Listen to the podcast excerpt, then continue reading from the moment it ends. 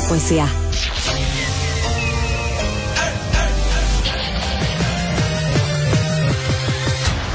Mario Dumont.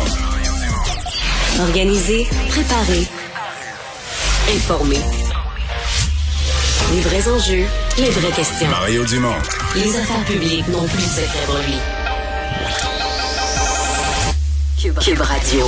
Bonjour tout le monde et bienvenue à l'émission. Bon lundi, début de la semaine, euh, cette rentrée scolaire dont nous avions tellement discuté. Ben dans la plupart des régions, elle n'a pas eu lieu. Euh, tempête oblige. J'espère que vous avez été en sécurité. Euh, bonjour Carl. Bonjour Mario. Bon début de semaine. Euh, et ouais, j'espère que vous avez été en sécurité. Il n'y a pas de décès, mais il y a quatre carambolages présentement, quatre sur la rive sud de Montréal. Ouais. Deux sur l'autoroute 20, Saint-Bruno de Montarville, Boucherville, un autre sur l'autoroute 30 et un autre sur l'autoroute 10, Mario. Alors, la consigne, si vous n'avez pas besoin absolument de prendre la route, restez à la maison. Ce que je comprends, c'est que c'est pas tellement les quantités de neige, c'est qu'il y a beaucoup de poudrerie Ouais. et les automobiles en passant finissent par former une glace noire et la glace noire, c'est traite. Là. Tu Ah la vois pas, c'est très glissant. Tout à coup, il n'y a plus de freinage et c'est là que les carambolages euh, surviennent. On retrouve la distance de freinage aussi. L'hiver, ça fait pas si longtemps qu'il est, qu'il est installé. Alors, euh, évidemment. Ouais. Et donc, euh, donc, pour l'instant, ce qu'on nous dit du côté policier, c'est qu'il n'y aurait pas de blessés graves. C'est vraiment du matériel, mais euh, des autoroutes fermées dans certains cas pour euh, quelques heures. Là, hein. Oui, un retour à la maison qui sera peut-être difficile pour certains. là. dans certaines euh, régions. Donc, on va vous parler de ça. On va parler dans quelques minutes avec un porte-parole d'ailleurs de Transport Canada, de, de la grande région de Montréal, de la Rive-Sud, évidemment de ces carambolages, mais aussi dans d'autres régions où on a de la visibilité euh, nulle. Euh, on va aussi, en cours d'émission, euh, surveiller, ben, on va voir un match du Canadien d'abord d'ailleurs qui va se jouer là, pendant qu'on va être euh, en onde. Il y a des rumeurs qu'on pourrait peut-être Ben oui. connaître... euh, le DG du Canadien, techniquement, sera annoncé mercredi. Mais là, euh, ça a l'air que l'équipe craint que le nom coule. Et que c'est le fun, le Canadien. C'est pas facile de garder ça secret, Ah, là. hein. Tu sais que Ah, Bergevin, Bergevin, ça avait coulé par Chicago. Comme Bergevin était annoncé, il y a quelqu'un de Chicago qui l'avait su, qui l'avait coulé avant n'importe où à Montréal. On va rejoindre Raymond Fillon et l'équipe de 100% Mario Dumont qui est avec nous en direct des studios de Cube Radio. Bon après-midi, Mario. Bonjour. Alors, commençons avec euh, la bonne nouvelle du jour, cette approbation par Santé Canada d'un nouveau traitement pour les gens qui ont la COVID-19. On espère évidemment que ça va aider à désengorger les hôpitaux. Oui, tout à fait. Et en même temps, en, disant ça, on se dit, ouais, ça aurait été bien le fun si Santé Canada avait pu l'approuver deux, trois semaines avant. Peut-être que certaines des hospitalisations euh, qui présentement causent euh, tant de tant de préjudice à notre système de santé, peut-être que certaines, on aurait pu les les éviter. Mais enfin, euh, on y est, on l'a ce médicament. Et le ministre Duclos avait quand même euh, une bonne nouvelle dans sa manche. On en a déjà bon, un certain nombre de doses. Il va en rentrer davantage, mais on part pas de zéro. On en a reçu déjà. On en a un certain nombre de doses. Donc, rapidement, je pense que dans les provinces, là, au Québec, on va devoir arriver à un protocole d'administration parce que on comprend bien que c'est pas pour tout le monde. L'idée de ce médicament, c'est vous apprenez que vous avez la COVID, vous êtes testé positif. Si vous êtes une personne à risque, là, euh, personne euh, qui a des situations de santé, que ce soit l'âge, est-ce qu'on va inclure dans les risques les non-vaccinés, le fait d'être non-vacciné? Il semble bien que oui. Donc, euh, les personnes On non vaccinées juste pour vont tout être le monde, semble-t-il. ben, voilà. Et donc, euh, à ce moment-là, à cette personne, avec ça. ouais, à cette, à cette personne-là, on donne le Paxlovid, médicament qui vaut plusieurs centaines de dollars la capsule, mais qui a un bénéfice, là, euh, est susceptible de réduire significativement, en disant 70% et plus, le risque de se retrouver très malade, donc de se retrouver hospitalisé ou encore pire de se retrouver aux soins intensifs. Donc c'est une, c'est une bonne nouvelle, on s'entend. C'est, il est déjà administré aux Reste à voir les prochains approvisionnements parce que je lisais qu'aux États-Unis, on est limite là. Là, C'est un médicament qui est fabriqué. Je sais qu'il y a eu une entente de Pfizer avec la France pour accélérer la production, mais pour l'instant, on est limite. Là. Tout le monde en veut, puis on n'en a pas assez. On en manque. Un autre approvisionnement restreint. Ça, ça va peut-être faire comme les vaccins au début. Ça a été euh, assez difficile hein, avant qu'on réussisse à en obtenir en nombre suffisant. Mario, parlons de la confusion au sujet de la façon de comptabiliser les décès. Là. Euh, on s'entend pas du tout à ce niveau-là. Il n'y a, pas de réelle confusion. Le Québec, depuis le début, compte tous les décès. C'est une question que j'ai étudiée quand le- les, rapports sont sortis, les rapports démographiques sur euh, les, euh, les décès. Et le Québec a choisi dès le départ de faire ce qui est recommandé en santé publique au niveau mondial pour l'ensemble des, maladies de ce genre-là. On les compte tous. Quand on les compte tous, ce que ça veut dire, c'est qu'une personne qui est très âgée, euh, qui serait probablement même décédée, mettons, dans le mois présent, parce qu'elle a tellement d'additions de maladies, mais elle attrape la COVID. La personne décède. Donc, on pourrait dire qu'elle est morte d'autre chose, donc elle avait la COVID accessoirement, mais qu'elle n'est pas morte de la COVID.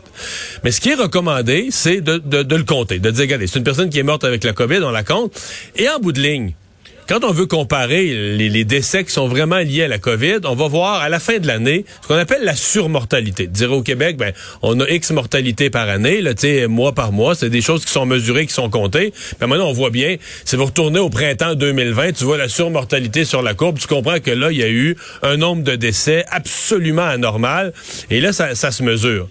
Euh, bon, et c'est pour ça que quand on calcule les décès au Québec, prenons la première vague, ben, on a un nombre de décès qui, qui est très élevé, mais quand on regarde la surmortalité, là, oups, tout à coup, le Québec se, repro- se re- replace beaucoup plus proche des autres provinces canadiennes, etc. Et aux États-Unis, eux, ils ont une surmortalité. Mais quand on compare les décès au cours des derniers jours, c'est vrai que c'est étonnant à quel point le, le Québec a un taux de décès élevé.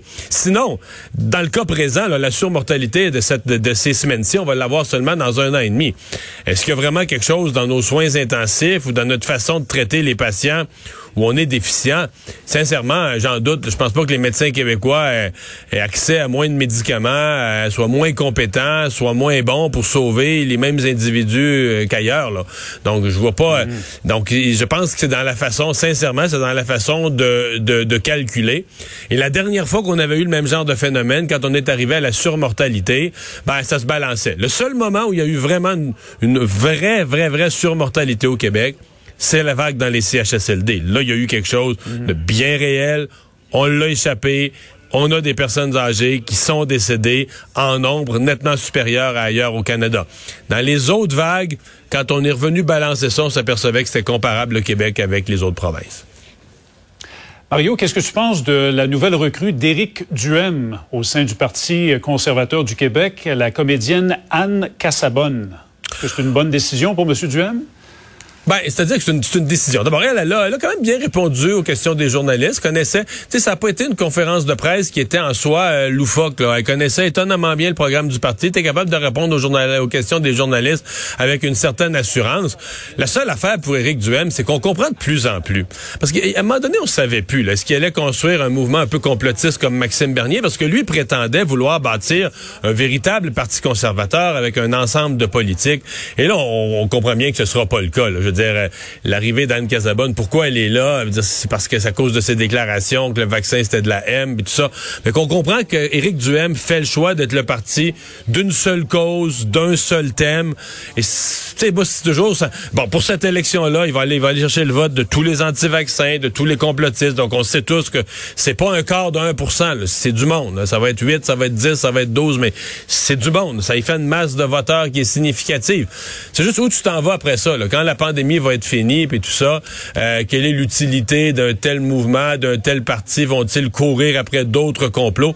Alors, c'est le choix d'Éric Duhem de dire, je ne fonde pas un parti conservateur, je me concentre strictement sur, en temps de pandémie, les gens qui soit croient pas à la pandémie, euh, sont complotistes, euh, veulent pas les vaccins ou aiment pas les mesures, ou encore des gens qui sont fatigués, épuisés des mesures. Mais c'est de miser sur une seule affaire qui est, à mon avis, une double erreur. C'est une erreur parce que la pandémie, il faut l'affronter. Il aurait fait quoi, lui, face à la pandémie, pour aux hôpitaux qui débordent? Tu sais, je veux dire, il aurait fait la même chose que François Legault. Il aurait fait identique. Même s'il nous dit, ah, moi, j'aurais fait ça autrement. On sait tous que c'est pas vrai. Il aurait été obligé de prendre des mesures pour que les hôpitaux débordent. Il aurait fait comme les autres. Mais de l'autre côté, c'est le renoncement à fonder un véritable parti conservateur pour devenir un mouvement limité à une histoire de pandémie dont on voit bien peu où ça pourrait conduire après, là. Ouais, on a vu ce que ça a donné avec Maxime Bernier au fédéral euh, aux dernières élections. Il y a pas Mais de qui continue, qui continue, chef- Raymond? Maxime Bernier, on n'entendait plus parler de lui en novembre et tout ça. Et quand est arrivée la vague Omicron, on a vu son nombre de messages Twitter se surmultiplier. Fait que c'est des gens qui se réjouissent d'une nouvelle vague, ni plus ni moins. Je dis pas qu'ils sont contents pour les malades, C'est mais un enjeu, ils- c'est quand même. C'est quand même limité comme enjeu. Là. Ben, c'est limité, puis un jour, ça va avoir une fin, on l'espère. Là. Et qu'est-ce qui va rester de ça après ça? C'est de dire, ah ben là, quand il y avait la pandémie, là, dans ce temps-là, le gouvernement faisait ceci, cela. Euh, puis peut-être dire que s'il y a une prochaine pandémie, est-ce que vraiment il va y avoir un électorat intéressé pour un discours pandémique quand la pandémie va être finie? Je suis pas certain, pantoute. Ouais. Gros point d'interrogation, effectivement. Je parlais de Paul Saint-Pierre Plamondon. On sait maintenant où il va se présenter. Ça va être dans Bourget, à Montréal. Une bonne décision pour lui? Un bon comté? Il y a des fondements. Il y a des fondements. Écoute, il n'y avait pas de comté facile pour lui. Là. C'est, donc, il pas, c'était pas une décision qui était facile. Mais c'est une circonscription, d'abord. Ça fait partie d'une poignée de circonscriptions où vraiment, à la dernière élection, le vote s'est divisé en quatre. Euh, d'ailleurs, le député caquiste, présentement, c'est la CAQ qui a la surprise générale. On s'attendait pas de voir la CAQ gagner Bourget la dernière fois, mais ils l'ont gagné avec 27 points quelque chose pour cent du vote. Parce que quand tu divises le vote en quatre, là, tu sais, euh, ça prend plus 50% pour gagner. Donc, je pense que Paul Saint-Pierre Plamondon fait le calcul déjà que, bon, le PQ a eu 20, c'est fini deuxième avec 26 la dernière fois. Le fait d'être chef, c'est pour donner un peu de momentum à son parti. Ben, il pourrait être élu là, avec un pourcentage quand même sans, sans avoir besoin d'être un énorme pourcentage, il pourrait être élu. Un. Deux, bon, il joue la carte de la symbolique euh, de euh, du docteur Camille Lorrain, euh, la loi 101, veut que la langue soit un thème de la campagne. On va essayer de, de faire... Bon, remarque c'est juste les gens plus vieux qui se souviennent de ça. Le docteur Camille Lorrain, qui était dans le comté de Bourget, c'est une symbolique dans le PQ. Je suis pas sûr pour le voteur moyen de 28 ans c'est si clair que ça, ou que c'est une si grosse affaire que ça. Mais je comprends qu'on veut ramener ça. Là, le docteur Lorrain, la loi 101, le, le thème de la langue. Puis il y a certainement, tu sais, le PQ a gagné presque tous ses comtés dans l'extrême est du Québec, le Gaspésie, Côte-Nord, Île-de-la-Madeleine, et de, dire, ben non, euh, on replante un drapeau à Montréal. Je pense que ça, il y a quand même un geste symbolique fort.